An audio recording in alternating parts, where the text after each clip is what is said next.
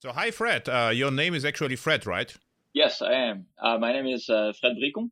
Okay. Uh, so uh, it sounds French because it is. I'm French. Um, yeah, I've been working uh, at Red Hat for the past nine years. But- 2018. but you are too fast. So before you you have you started at Red Hat, what interests me the most? What was your first computer?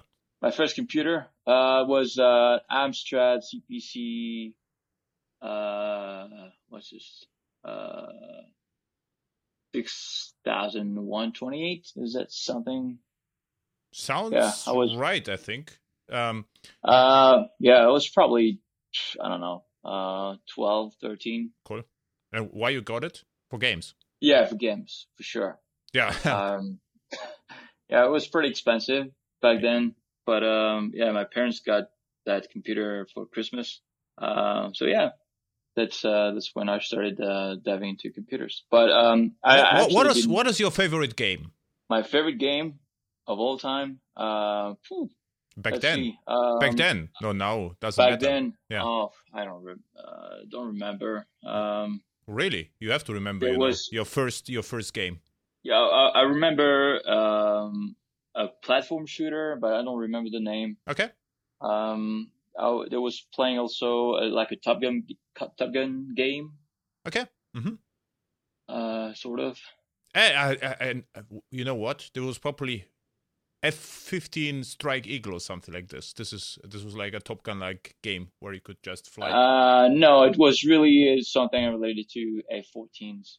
okay. Uh, on, So still- Amstrad. you still you still remember. Yeah, yeah, barely, but uh, kind of. So um so w- how how you switch from gaming to programming? So I mean you gamed and then Oh, yeah. So I gamed um, for a long time, very long time. Uh, even at some point uh, when I was at the, in university, I was um, during summer.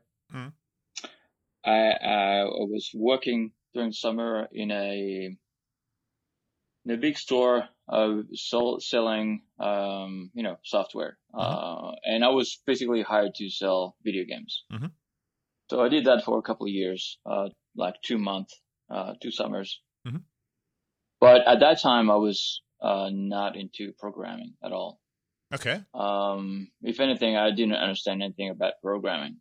So so the funny Um, thing is uh so so you never actually started as a as a as a as a, as a you know uh young uh young boy programming. So you started uh, way later at the university time. Oh yes, yes, way later, and even um, so I went to university, um, and then um, I actually um, got a degree in uh, as an engineer in material science.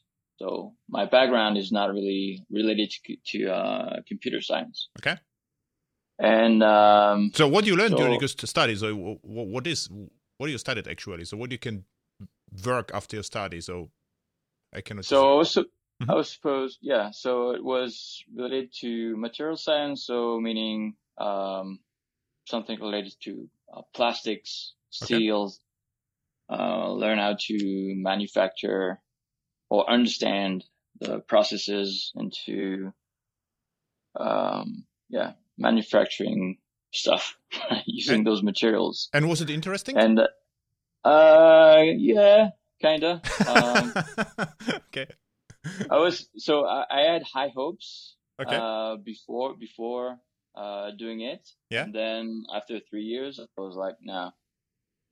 Um, and then yeah, but after three years, you know, every study becomes boring. So I mean, after three years, you know, yeah, you- I guess. yeah. So the the funny thing is, the first year I did that, um, we had um, courses on the C language, Mhm. and uh, I failed miserably. I was really bad at it, Mhm. really, really bad. Um, I I didn't understand anything. Um, second year we started to do stuff related to web programming, Mhm. uh, HTML, database, uh, communication and whatnot. And I had blast. It was awesome. Mhm. Uh, so I really loved it. And then third year, I did, uh, we did mainly stuff related to, uh, simulation, uh, computing, finite element computing. Wow. So- okay. Trying to simulate um, how solids behave under stress. Like kind of bridge, right? If you if you would like to find out. Yeah. Yeah, exactly. hmm Yeah, and uh, my my internship uh, on my third year was related to um, uh, corrosion under stress. Uh, let's see, uh, corrosion related related to to steels in in um, in uh, nuclear power plants. Okay. So uh, it was not super fun, but um, still, I, I, at that time I was um, kind of interested in in uh, programming a little. Okay. So how you got the idea to study such a thing? You know. Um, so after graduation, I went Mhm. to the army for a year. Oh, well, ten months. Okay. Um, and then I spent uh 12 months uh un- unemployed, like trying to find a job as a as an engineer in What my what, you did to the field, army? field of expertise. Uh, mostly boring stuff, uninteresting stuff. Yeah. Uh, I was, I don't know, um, I was keeping track of, uh, uh, blankets and, and, uh, okay. Okay. So- like, You, you were in the French army. You were in the French army. yeah, Yeah. Okay. yeah. And the- uh, I was uh, I had to to go in to the the German army. engineering corps. Yeah, and and Oh, yeah? uh, what I what I uh, my observation was that sometimes you know there were some uh, soldiers like professional soldiers, and they attempted to look the, the whole time busy without doing anything. You know, it was for me like an interesting you know social uh, observation that everyone tries to do something, but there was nothing to do, which was uh yeah Yeah. Uh, well, there, there were some good times and bad times in the army. Yeah. Uh, the, I guess the most interesting part is it's a, it's really, you can see the melting pot of backgrounds. Uh, yes uh, Mhm. because I went to, I went to, I did some studies, so I used to hang around with uh, people who had like um, a background in education, like a high level background Mhm. in education. Mhm. And then when you're, when you're joining the army, it's, uh, it's different. You see, uh, you see how wide the gamut of, uh, education is, uh, in the country. Mhm. So yeah, that's pretty interesting. okay. And which uh which uh, how to call it which category of army was it? Were you in the air force? Uh, so I was in the, um engineering corps. Okay. What? Okay. hmm So they build bridges and stuff like that. Yes. Okay. Okay. But I was in the um administration part of the, Okay. my company. So in uh, in Germany, I think they are the pioneers who who are building the bridges. So this is the term pioneer. Okay. Um, yeah, probably. Uh, in French, it's called it's called sapeur, like sapeur pompier, which is a fireman. Uh, it's, it's the same root. Ah. Okay. Um, but the firemen so- also the same. I think they were. Uh, so your category were, were also res- responsible. You know to how to call it de-arm the mines and stuff like that, right? So uh, exactly. Exactly. Oh, okay. Yeah. hmm Yeah. Okay, Uh, cool. but I, I Mhm. I didn't touch. Didn't No, touch but, uh, uh, or whatever. you sorted the blankets and stuff like that, right? Yeah. Uh, that and uh, yeah, I was yeah, I was doing some administrative administrative work. Yeah. Uh, yeah, not nothing interesting. My my plan uh was to just put my brains to rest for a year.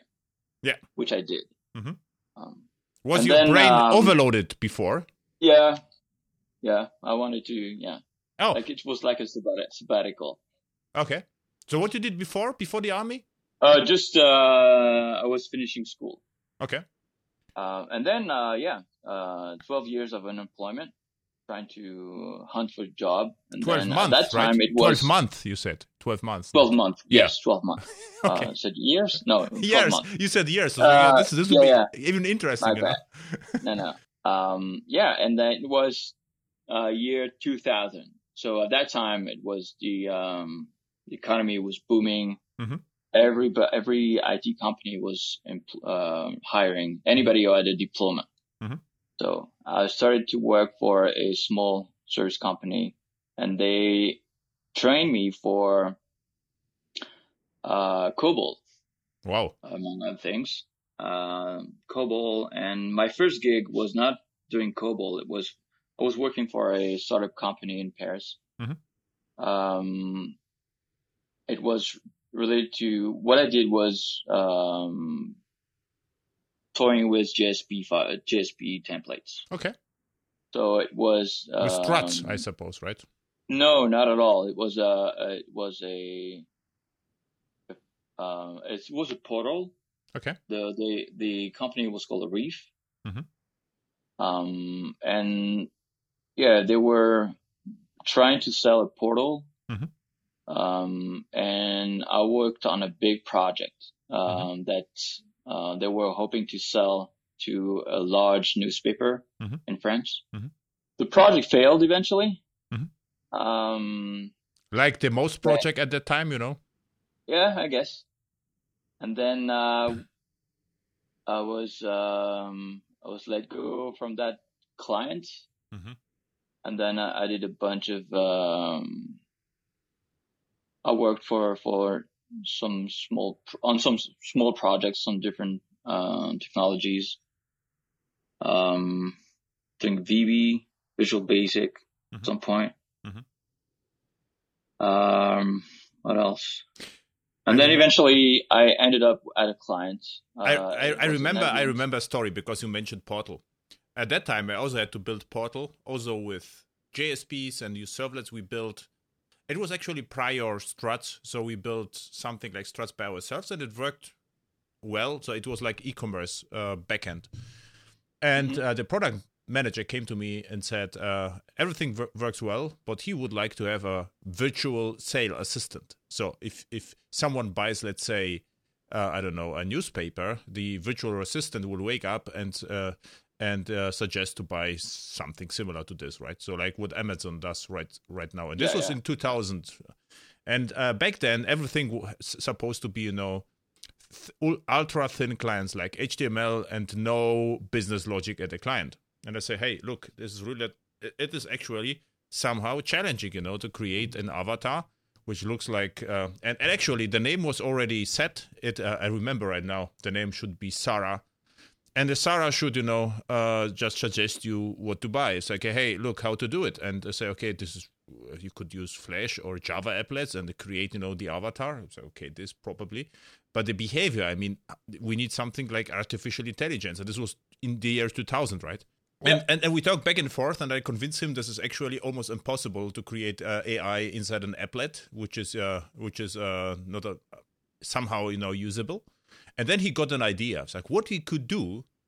Um, we could have you know something like a call center. So if someone you know uh, signs up, so then uh, someone will just open the chat you know and remote control Sarah. Say okay. but this is probably not very good, very, very, very scalable, you know, because we have Yeah, something like a no, uh, a pool of of backend workers, you know, trying to connecting to the front end. Uh, this was actually a funny, funny idea as a predecessor of, of of enterprise Java beans in the call center. So um, yeah, this is just you. You, you know you told the story about uh, portals and JSP, so I immediately remember my first experience asking uh, someone asked me, you know, about uh, uh, AI and um, yeah, yeah, stuff like that. So sorry, I don't, didn't want to interrupt you, but uh, go ahead with VB. So you said uh, you did uh, Visual Basic. Yeah, Visual Basic. Um, not not super interesting, but uh, eventually I ended up with a client, which was an IBM subsidiary, Mhm. and uh, for that client it was um, like a retail uh, retail store chain. Mhm. Um, that was interesting in the sense that it was a combination of different technologies that I've uh, worked on. So there was a, a back end, uh, large mainframe. So I had to touch some COBOL programs.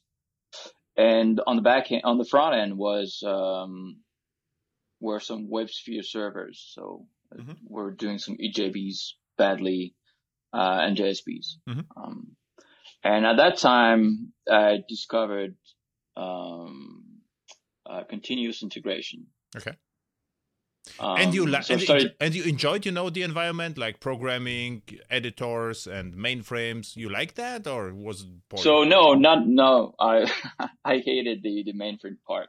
okay, I hated COBOL. Um, but I, yeah, I like the, the Java part of it. Okay. Um, but the, uh, the, the thing that re- really, um, think changed my life in a way is when I discovered uh, continuous integration, because Mm-hmm. then I got interested in build systems. Mhm. Um, when was it? 2003. 2003, yeah, around that time. okay. So the CI server back then that I introduced to the company was Cruise Control. Mhm. If you remember remember it. So Yeah. every, everything you had to do to configure the X- server was to XML. modify some XML files Yeah. directly on the server. Yeah. So there was no administrative UI. And then, um, so the projects were Java projects, uh, running on, uh, yeah, running on WebSphere. And then I had to introduce a, uh, Ant to build the projects. Mhm. Uh, because everything was done manually Mhm. before. Mhm. Uh, people would just build a WAR file with jar files on, on, um, WSAD, Mhm. which the, uh, it's a product based on Eclipse. Mhm. It's Visual Um, Visual then- Edge for Java, right? It's this web uh, application developer it's studio. it's a, it's um it's a successor of uh, VisualAge, Mhm. but it, that uh, WSAD was based on Eclipse. Mhm. Uh, so yeah, I started to to uh, play with Ant, Cruise Control, and then eventually, uh, what happened? Um, I started to work on another project. Um, I was project manager at the time. How successful were you? So were you able to you know to deploy the entire thing with one click on commit, or how automated were the process back then? much better automated than initially, but Mhm. not completely automated. So we were able to build the um, uh, run the tests. There there were not many tests at the time, but Mhm. run run some tests and then uh, build a war, and then um, the deployment had to be to be done manually at that time. Mhm. So it was the, really the beginning. So some tests were executed, and you got a war, and the war had to deploy it to be deployed Yeah, manually. yeah, okay. yeah. Mhm. Yeah, so it was deployed by ano- um, another team. Mhm. Uh, there were at the time DevOps didn't exist, so there were people developing and there were ops. Mhm. So we gave the the war to the ops guy, and then they did the deployment. Mhm. Um, yeah, so eventually I moved on to some other project, and then I started to work on uh, uh, Tomcat. Um, Mhm. and then I You worked on Tomcat or with Tomcat? no, no, no. I, with with Tomcat. Okay. So the, the the application was deployed on Tomcat, and then at that time I was it was about twenty uh two thousand eight. Mhm. Yeah, about that, or yeah, around that time, Mhm. two thousand seven maybe, Mhm. or 6 Mhm. Um, and and I started to play with Maven. Okay. Maven one. Maven two, Maven two, yes, it was the really the beginning of Maven two. Maven two, Um, because Maven one yeah. was completely different. Mhm. Yes, yes. Uh, so Maven 2, Eclipse, um, uh, and then I moved on to a different company, uh, doing the same kind of, same kind of thing. One question regarding Maven 2 and Eclipse. I mean, Eclipse support for Maven was terrible back then. So, uh, I mean, Yes. So that's, that's where I'm, I'm coming to. ah, okay. so what happened then, uh, I worked for, on a di- different project, different company. Um, at that time it was a bigger project. Um, we are still deploying to Tomcat. Mhm. No, t- not Tomcat, actually. We're deploying to JBoss, JBoss server Mhm. 3, Mhm. three or four. Uh, and at the time, uh, we were using Eclipse as well, Mhm. uh, to do our development. And then, um, Maven support for Java EE did not exist Mhm. at all. Mhm. So, um, I looked at it and then, um, one summer I was on vacation. I started to code the support for Java EE in Eclipse eh, for Maven. On vacations. Yeah. On Yeah. my spare time. So, were you Ah. so so, uh, so fascinated by Java E, or what's So it was just because I was, I was using Java EE at, okay? at work Okay. that, um, and, and Java EE support in, in, in M2E at the time didn't exist. Mhm. That, um, I went on and I, I had no prior knowledge about Eclipse development, Maven development, um, nothing. and what was lacking? um, Because for Ma- I mean, for Java E, you only need the API in some. So um, at, the- at the time, uh, in Eclipse, the only thing you could do was uh, maybe deploy a war project Okay. to a Tomcat server, Oh, okay. and that w- and that was it. You wanted to have the deployment part, right? Yes, my Oh, okay. I was in, I was interested in the deployment part of an EA project. Okay. With the JBs, Mhm. and then I started to uh, work on that, Mhm. and then I provided a patch to the M2 Eclipse project, and Okay. then um, it was a, like a four thousand lines of code patch. Not bad. Um, so um, the product lead of M2E, uh, M2 Eclipse at the time, uh, basically merged my code and uh, asked me if I wanted to be a committer. Mhm. So I said yes. Uh, and then I started to work on the M2E project, M2 Eclipse project at the time, Okay. um, for Eclipse. So, so to basically improve uh, the Java E support in Eclipse for Maven. Mhm. At that time, um, the JBoss guys, JBoss tools guys, uh, started to uh, consume what I did for M2 Eclipse. Okay. And then eventually, um, I were I was in contact with Max Anderson, Mhm. who you talked to apparently uh, recently. Mhm. Um, and he, he hired me uh, to work on JBoss tools. Mhm. So, um, 2011, I started to work at, at Red Hat on JBoss tools, everything related to Maven um, that I could work on Maven, uh, project examples. Mhm. Um, what else? And you also contributed back to M2E, or is this JBoss? Yeah, and Mhm. so that was JBoss tools. So we had, um, I still was contributing to M2 Eclipse, Mhm. but we had some things specific to JBoss Mhm. um, that we wanted that did not make sense to contribute to to M2 Eclipse because it was too specific. Mhm. And then, uh, yeah, I started to work for Red Hat on uh, on tooling, something that started as a um, let's say hobby. Uh, on my spare time, I got to be paid for uh, full time, so Mhm. it was a dream. Yeah. Um, yeah, pretty awesome. So yeah, we had an awesome team. The, the JBoss tools years were were pretty awesome. What we what we Uh, when you actually learned Java, because you mentioned several times, you know, you did a little bit JSPs, then you did COBOL. so yeah, What, what, So you were at a I- period in your life where you really learned Java, you know, from beginning, or how you learned Java actually, or So, uh, as I said, I was at that point where I was working for a, a subsidiary of IBM Mhm. doing mainframe and WebSphere stuff. That's when I, I really started to play with Java. and you learned Java now with trainings, workshops. You built something. How you learned no, Java? well, um, I just dived into it. Okay. Because uh, you, you knew dive now the basics from COBOL, and I think COBOL still will have you know for loops and ifs and whatever. So you just translated your Yeah, knowledge from. COBOL to Java. This was p- properly first what happened, and then you just this was training on the job, right? I have, I, I think I've had some training, like really basic training in JSP, um, JSPs and maybe a little, a tiny bit of Java, but it Mhm. was, um, ridiculous, the, the amount of training I had. Okay. So no, mostly I learned on the job. I have okay, and uh, and but you now you do Java for the entire time, right? Since ten years, Yeah. you're a Java hacker, Yeah. hands-on Java hacker, right? Yeah. Cool. Completely.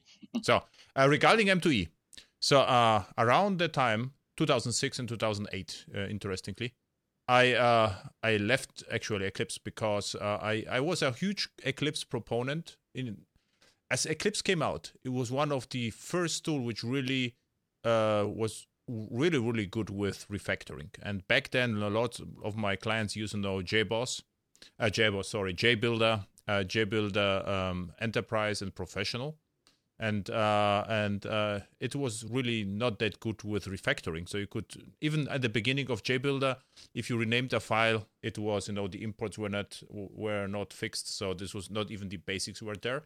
And I think with JBuilder three it happened, and then the, problem was JBuilder was expensive, and this was you know the, the entire discussion was licensing or whatever. It's like look. Let's take Eclipse, and Eclipse was way better. So the refactoring weren't, uh, worked perfectly, and um, the problem started later because we got more and more plugins for Eclipse.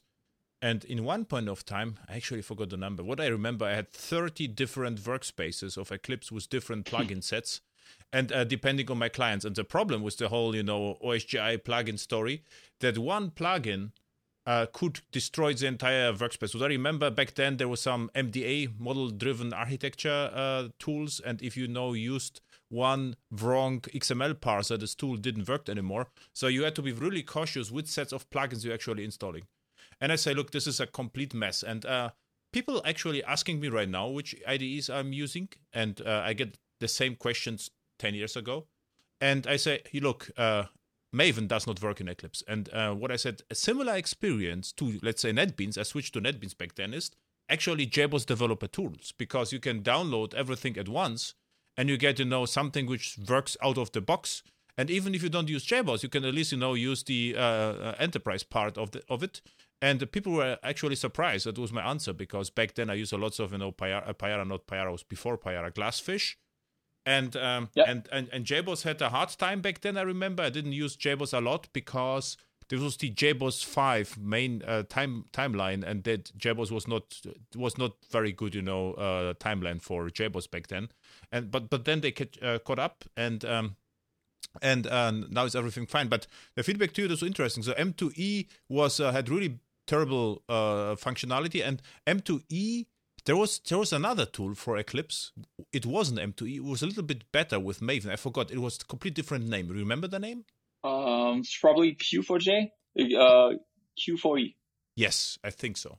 Because there were the, the, in one point of time, just an, another Maven tool just appeared, and it was a little bit better than this M2E, but it was not as popular as M2E. And uh, no. yeah, and since then, I never used Eclipse again, actually, because uh, now lots of my clients are using uh, uh, uh IntelliJ. And if they have, I also have a license. And if they don't have, I use uh, NetBeans because it's completely free and more and more Visual Studio Code right now. And um, yeah, yeah, this so, is uh, so mm-hmm. you're basically using Eclipse. Yes, uh, Eclipse without you know fiddling with the plugin. So I, I have nothing without against Eclipse. Yeah, uh, another UI, and I use the Visual Studio Code UI because I need it for front end, and if I can use the same UI for both, is nice, right? So this is like um, more or less pragmatic. And if it works for a larger project, I still prefer uh, NetBeans, but uh, it, uh, the Visual Studio Code is catching catching up. Okay, so now you spend your time at uh, Red Hat. So um, with JBoss yes. de- developer tool, what was what you did then the last nine years in JBoss developer tools space? So, uh, um, so again, I, I've, major I've, achievements. major achievements. Whew, I guess I did some cool stuff with M2E. Okay. Um, the I was pretty proud of the way I managed to handle uh, war overlays in Eclipse. Okay. It was a complete hack of Eclipse APIs. Mm-hmm. But um, I still managed to, to do something that was, um, and it worked pretty well. Uh, not 100% as uh, compatible with every feature of uh, Maven War overlays, but it was pretty uh, interesting. Why so you needed why you needed overlays? I didn't. Users did. Okay. And I, I got users, some requests about overlays, and uh, I ask why, why why users would like to have overlays. You know this? So I think they want to have um, to, they, basically they want to share common files. Mm-hmm. Um, like say you have a company that has I don't know a set of logos, CSS files, and mm-hmm. whatnot. Mm-hmm. Um, and you want to have a common uh, look and feel across mm-hmm um, your applications, you can achieve that with a war overlay. Mm-hmm. So we can can do that differently for now. Uh, now using different technologies, but um, back then, uh, war overlay could have been a solution. Mm-hmm. I'm not saying it was the right solution no. or bad solution, mm-hmm. uh, but it could have been done. Could have been done. Um, so yeah, I've I've managed to tweak Eclipse's APIs. Um, bend them to my will uh, to to provide some kind of uh, support for war overlay. So I was pretty happy uh, when I managed to do that. Mm-hmm. How uh, how long did it took? So it was like no how how many uh, nights? Um, so I was doing it uh, on my day job, yeah. but it took it took a bit. if you have a problem, Can you sp- sleep well? Uh, depends. Uh, yeah. Sometimes, sometimes I, I can't. Yeah, so exactly. It's been a long. I I don't remember. I talked about it uh, recently, but it's been a long time since I, I wake up. I woke up during the night with uh, like the solution to my problem. Yeah. It hasn't happened in a in a while. So, but yeah, it was fun time. Okay. Um. So yeah, mostly at the beginning, um, Maven related stuff, and then I moved on to at some point working on OpenShift development, uh, OpenShift tools development. Oh, was, uh, was, which specific support we get to to OpenShift? So you, what you can do with OpenShift and IDE? so at the time when I was working on it, so it's been a long time now, but Okay. uh, you could connect to an OpenShift cluster Mhm. or well server. And then uh, list all the projects, list all the resources, list all the pods. Okay. Uh, take a say a Maven project and want to you wanted to um, deploy it to OpenShift. So Mhm. you just had to right click on the project and more or less click on deploy to OpenShift. Okay. Was that kind of thing. So, So- it would You use a lot of uh, REST APIs with OpenShift, I suppose, right? To- Uh, yeah. So we had a OpenShift API client Mhm. written in Java. Mhm. Um, we were also able to do some um, um, on the fly debugging or, Mhm. or on the fly deployment. Mhm. So you change one file and the the file would be rsynced directly to the pod. Mhm. Um, so you could see you make your your you make your change, you save, and then you refresh your browser, and the file has been sent to the pod and served directly. Uh, so almost almost similar to what you would experience with uh, local development. Okay. So that, that was pretty cool. When was it? Three Uh, years ago? So it was, um, so I stopped it in September 2016. Oh, okay. 20, September 2016 is when I started to work on VS Code. Oh, th- that long. Yeah. And and you started with the Visual Studio Code support for Java, or was it something there? No, I, so the, the story of VS Code for Java, the, or Java for VS Code, um, started with a prototype. It was done by, uh, a colleague of mine, uh, Gorkem. Started it, started it as an experiment when, um, we saw that VS Code was based on the, uh, LSP or, um, la- uh, what's it called? Language server, language platform. language server protocol. Yeah. Um, so the idea is that you build a tool for your language, you build it once, and then every editor or IDE that support the LSP Mhm. will be able to consume your, your tool. Mhm. So that was the idea. Um, at the time, uh, VS Code was started to be, to become pretty popular pretty quickly. Mhm. Uh, but of course there was no Java support. Mhm. Um, and then Gorkem started to see if he could uh, create a language server using a headless uh, Eclipse process. Mhm. So he started to work on that. He, several people from Microsoft and, and Red Hat and IBM, I think, um, worked on it for a week during a hackathon in, in Switzerland. Mhm. And they came up with pretty much all that we have today uh, in VS Code Java. I mean, the basic support. So, uh, completion support, uh, linting. Mhm. When you, when you make a, an error, um, you'll, you'll see compilation errors and whatnot. Mhm. So Gorkem started to work on that for a few months. Um, and then I think he started in, uh, June or, yeah, I think it was June 2016. Mhm. And in September, um, he knew that I wanted to, to, to switch gears.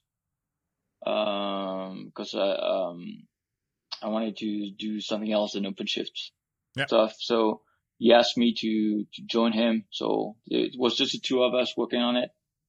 Uh, and because I had some, um, knowledge about Maven stuff, Mhm. um, in Eclipse, Mhm. um, I started to implement Maven support in VS Code Java. Okay. and on and on and on. And we went on to improve uh, VS Code Java over over time.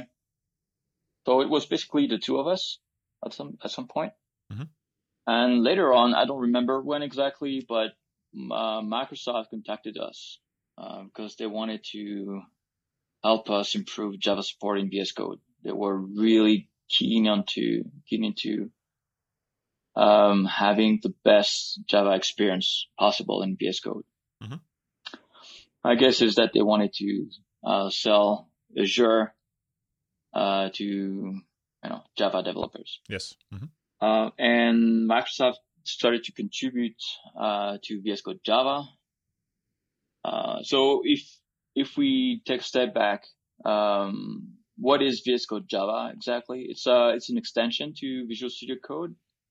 So it's there are two parts. There's the client part, uh, the VS Code Java extension itself, which has a bunch uh, de- defines a bunch of commands, and then there's the server part, which Mhm. is an Eclipse project. Mhm. Today, it's called the Eclipse uh, JDTLS Mhm. project. Um, JDT because JDT stands for uh, Java Development Toolkit, Mhm. and LS for Language Server. Mhm. So we are basically um, running Eclipse JDT, the, the compiler and the, all the JD, Java tools that Eclipse provides. We are running it as a headless process, Mhm. and um, VS Code Java serves the results. Yeah, and it works uh, pretty well. So um, the only problem is it consumes, or problem not, it consumes a little bit of memory, five uh, half a gig, and uh, this is not a problem at all for me. But uh, if I now showcase uh, Quarkus or uh, other application servers, I have to be careful because people are assuming that the half gig is the server. It's like no, no, no, this is a Java process Visual Studio Code, and they say what? Visual Studio Code is Java. It's like no, no, not Visual Studio Code. Is the language server part and Yep. uh, and then if I kill it, then it works. But um, it is a pretty resilient process because if you kill the language server, it just recovers. I never had a problem Yeah. with that. So uh, I could Yeah. kill it and I could just showcase, and then it still keep working. So it is going to be restarted automatically behind the scenes. Yeah, it's um, I think it's a feature of uh, VS Code when the, the, the their um, client API basically says, okay, if the process fails, then I start another one. Mm-hmm. Exactly. So And uh, yeah, uh, this Visual Studio Code, I think, is still now your main yes, main passion, right? So during the day, and um, what are you working on right now? So right now, uh, well, we're so I'm working on three projects. Okay. Um, so I'm leading a small team um, where uh, at Red Hat we are working on on uh, three Visual Studio Code extensions. So the main one is uh, Visual Visual Studio Code Java. Mhm. Um, but on that one, uh, I just have one developer working on it. Mhm. Uh, and lo- we we have lots of uh, new features and, and bug fixes provided by Microsoft. Uh, the, their team is in Shanghai, in China. Mhm. They're doing an amazing job at providing new new stuff. Who would thought, right, that Microsoft is Yeah. pushes pushes Java that Yeah. far, right? No, they're and they they they know their Java. They're pretty good. Mhm. Uh, so that's one thing. Uh, the other two projects I'm working on at Red Hat right now are the XML extension for VS Code. Okay. Um, so again, this is based on a Java uh, a language server written in Java. Mhm. Uh, this time it's not based on Eclipse. Uh, it's a Java process that runs, um, that uses the uh, Xerces parser. Mhm. Uh, it's a fault tolerant parser Nice. that's built on top of Xerces. Okay. And uh, yeah, it works pretty well. We have uh, completion for XSDs, DTDs, um, auto closing tags. Um, Nice. yeah, it's it's I think it's it's the most complete XML support you could get in VS Code today. Uh, and And why, people- why why why you why you working on XML today? I mean, we have YAML problem solved, right? well, uh, maybe maybe not anybody, not not anyone is using uh, XML anymore, unless maybe uh, the people using Maven. ah, sure. Uh huh. Yeah, you're right. No, I'm. um, I think it's a good thing to have a great XML support. And you said this is a linear parser. So what? Uh, so what uh, could be interesting for to parse HTML, right? Um, I guess it could parse HTML. Yeah. Uh, so the the part the the language server was basically done initially. So it was it was a funny story again. Um, so I started to work on it with an intern at Red Hat, and then uh, well, I didn't do much. it was uh, basically my intern was doing all the work. Uh, Nicholas in. Okay. And then I I think now he takes a sabbatical one year after the experience, I guess, right? and uh, no, no, no. He, it, it was he, he's great. Okay. Uh, yeah, no, but I know after working with you for, for, for one year and he was completely, you know, overpowered and I was like, you know, I, I have to take, you know, one year off or something like this. I don't know. you get you'll you'll have to ask him. Uh-huh. Um, so yeah, we started to work on that, and Mhm. then um, again, it was an initiative from from Gorkem. Mhm. Gorkem tends to start projects, and then uh, once he has a working prototype, he moves on to another project. this is a great pipeline.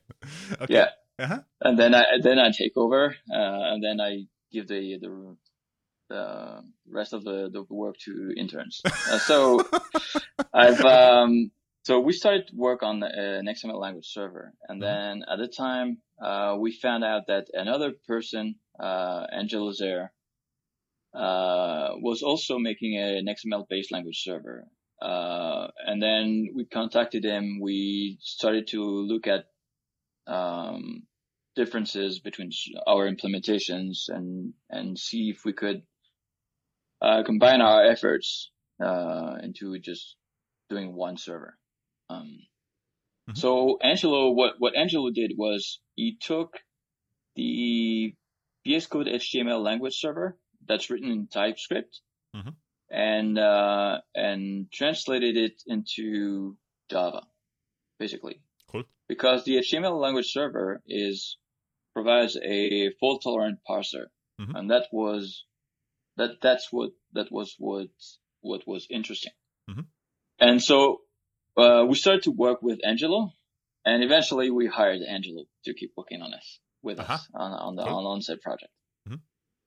So, so it's kind of similar story that uh, that I experienced with uh, Yeah. my, myself with the uh, M2 Eclipse stuff. So we have two projects now. What's the third one? All right. So the third one is uh, Quarkus tools for Visual Studio Code. Ah, okay. So um, this one, so we started to work on a project um, when last year. Mhm. Uh, we started to to have the idea of uh, providing an extension that would just uh, for uh, for starters, it would just help you create a, a new Quarkus project. Mhm. The, there was actually a project made by uh, started by another Red Hat employee, Tihomir. Um, I, I can't remember his, his last name. Mhm. Um, so we started to work with uh, with his code base, um, and eventually, we, the, I think our first iteration, our first release was just that um, a way to create a new Quarkus project from VS Code. Mhm. And then we started to add new features. Um, one thing we've been uh, inspired by was the uh, the, the uh, Spring Boot tool suite support for uh, um, properties, application properties for Spring Boot projects. Mhm. So the idea is that you, when you open an application.properties, uh, you'll be able to list, when you do some completion, you'll be able to list all the available properties in your project. What is great. So what uh, my feedback to this uh, to this Quarkus is, I like the Quarkus extensions for everything except pro- project creation. So from from my point of view, this is way easier to create project uh, in terminal than open vi- uh, code minus n dot you know the uh, project the folder with Visual Studio Code, and then the support is great. And the reason for that is you get more questions asked inside Visual Studio Code. I think there's one question more, and it sometimes creates project in different folder. So I you know I opened the pro- Visual Studio Code in just it runs all the time in, in, in a folder and then I create a project and it creates the, project somewhere else, the Quarkus project. So this is why Um, Yeah. That sounds strange. When you create, so if you open an empty win, uh, VS Code window mm-hmm. and you say, I want to generate a new Quarkus project, by default, it won't ask you anything. Well, it will ask you the questions for your creating your project, but it will put the, uh, it will open the, the created project directly in the window that you, you the empty window that you've opened. Yes. Now, if you, if you already have a window open with content in it, so mm-hmm. you have an open folder, mm-hmm. uh, after you created project, uh, you'll be asked whether you want to add the new project to the uh, current workspace or you want to open it in a new window. Okay. So um, I, I just played around with it. This is the only thing which was not that obvious to me, and this was, uh, yeah. I mean, there's no Quarkus create command is is very simple. So Maven Quarkus create. So this is uh, what I usually do, and then open there. But I will g- give it a shot again. Uh, the problem is I use Visual Studio Code for different uh, purposes, and usually have multiple instances running, and I use the terminal as well. So what can happen? Then I switch, you know, the folders inside the terminal, and then do this, and then my expectations are different. You know what I mean? So if I open the terminal and Visual Studio Code, and I go to my favorite, you know, showcase folder, let's say junk or my work folder workspaces. So if I go to junk and I do uh, the um, create Quarkus project, so my expectation, which is of course wrong because the terminal has nothing to do with Visual Studio Code, but in the terminal inside, you know, Visual Studio Code shows me junk, and where it will create a project is where I opened Visual Studio Code, I guess. So I tried this a few times, but uh, it it works well. But uh, yeah, this is it's just funny because you said you created the extensions for object uh, for project creation and I use and I really like you know the other things like uh, properties, uh, code completion, yeah, well, and, and, and all the other stuff, right? Sure. We we wanted to start with something simple. Yeah. yeah. So mm-hmm. project mm-hmm. creation was the simplest thing that we could do. Yeah. Uh, but then um, we've made some uh, pretty cool improvements. So um, property support is one thing. Mm-hmm. So it allows you to facilitate the addition of um, yeah properties file. Mm-hmm. eventually, we ended up providing uh, kind of similar support for um, YAML files. So in Quarkus, if you had um, one one specific YAML extension, mm-hmm. you can define your your properties in a YAML file. I, I, try format. to keep the Quarkus. I try to keep uh, Quarkus YAML support, you know, YAML support secret, so that no one will find out that actually Quarkus supports YAML. so, but yeah, uh, yeah. And uh, another cool story is if you are in the Jax in the JAX-RS resource, you can click on the how to call it on so small, you know, label. Code lens. And, yeah, and it will so, open the browser, for instance. Also, so yes, nice touches. So, yeah, yeah. That that's that's one of the other things that we did. Mm-hmm. So we started with so after the product creation, the, the, the wizard. So you can create a project, but you can also add uh, extensions. And mm-hmm. I think that's that's pretty useful because yeah. uh, it allows you to browse through the extensions pretty easily. Yeah, and this is faster um, than you know the command line. This is what so I yes. think command sorry shift command P and then opens the add Quarkus extension. You can select multiple, enter, and is set. Mm-hmm. Um, so there, uh, wizards and then property support.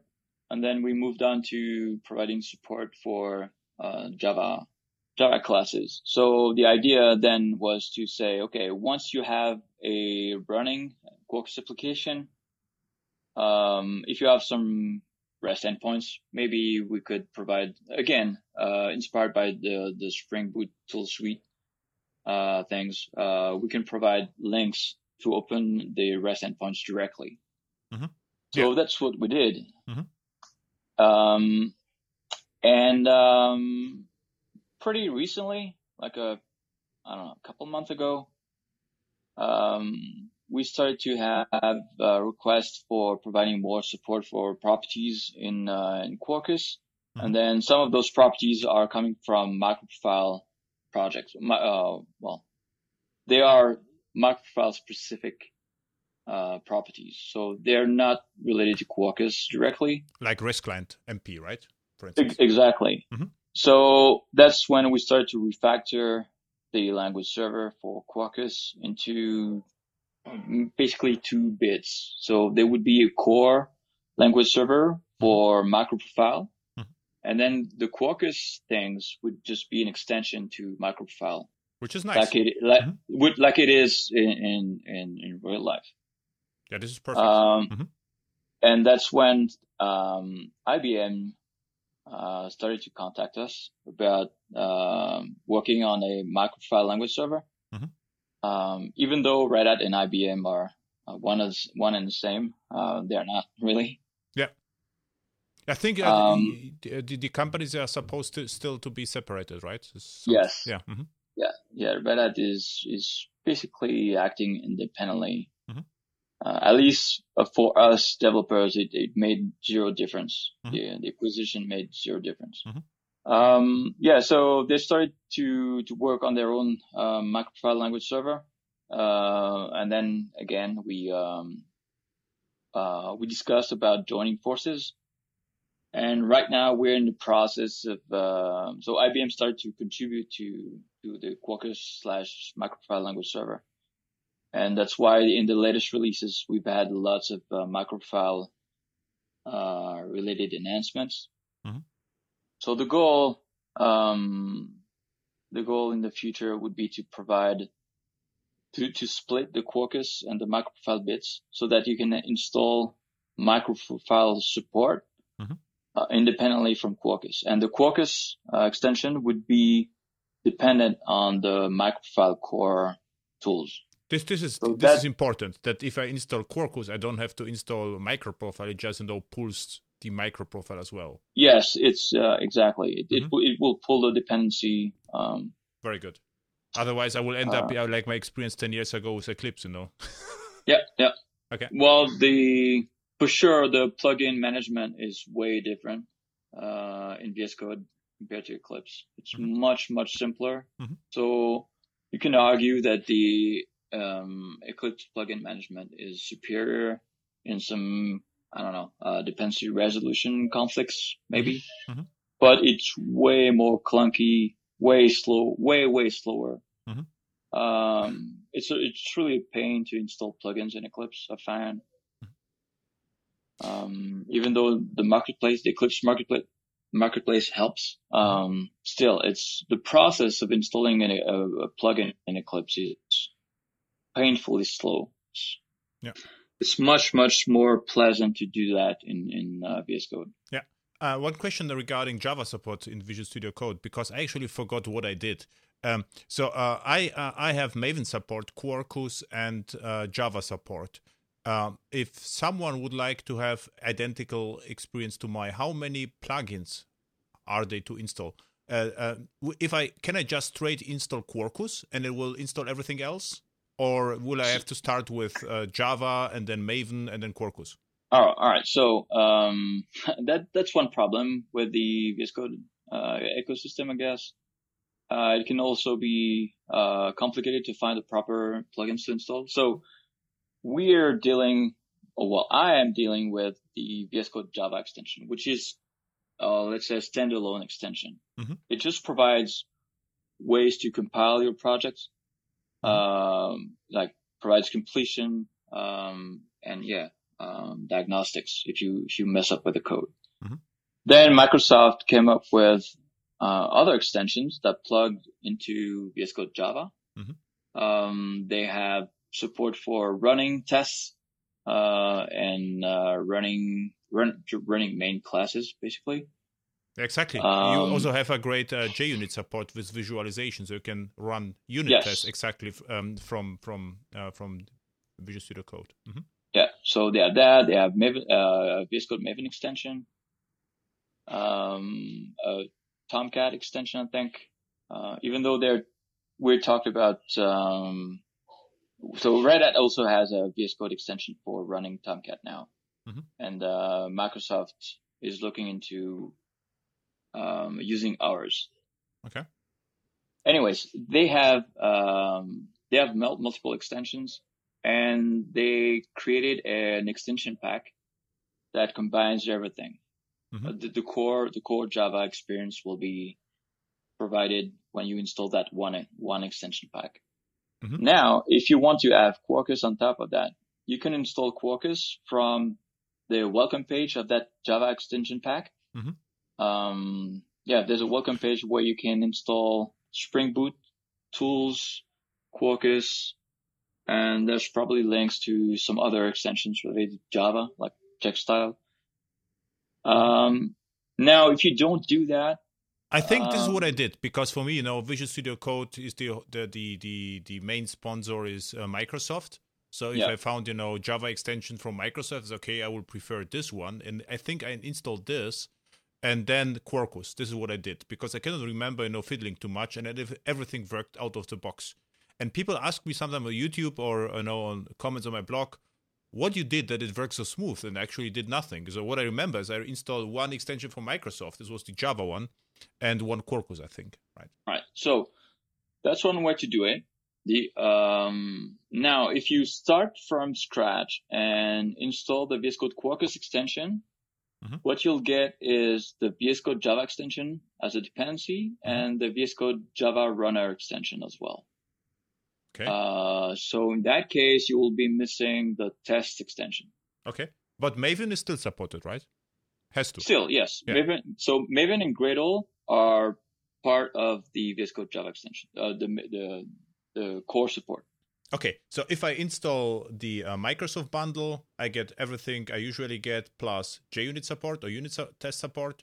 And if I yes. start with Quarkus with empty uh, Visual Studio Code, I, I won't have the unit test support. Yes, okay. that's pretty much it. Okay, cool. Yeah, perfect. So now I have you know the right answers because I just thought about you know deleting the entire Visual Studio Code and reinstall it from scratch to to to, to see what I actually did. But um, yeah. The um, the other thing that you will probably missing be missing will be the VS Code XML extension if you're if you're using Maven. Uh, I think that's uh, an extension to have mm-hmm. so uh, it, because mm-hmm. it it gives you some um, some completion. Uh, not everything, but uh, not the dependencies, but uh, at least the rest of the XML document. you'll get proper completion based on the XSD. Mm-hmm. Yeah, cool. So yeah, so thank you. Uh, so we covered a lot of ground. So what I would like to do is I would like to invite you in a few months again into talking about you know some new project on the horizon, what you are doing, or mm-hmm. just uh, you know uh, cool uh, editor hacks with Java. So because uh, what I like to do is I already got a great feedback from you regarding uh, sys uh, systrace, which I use now more. Yeah.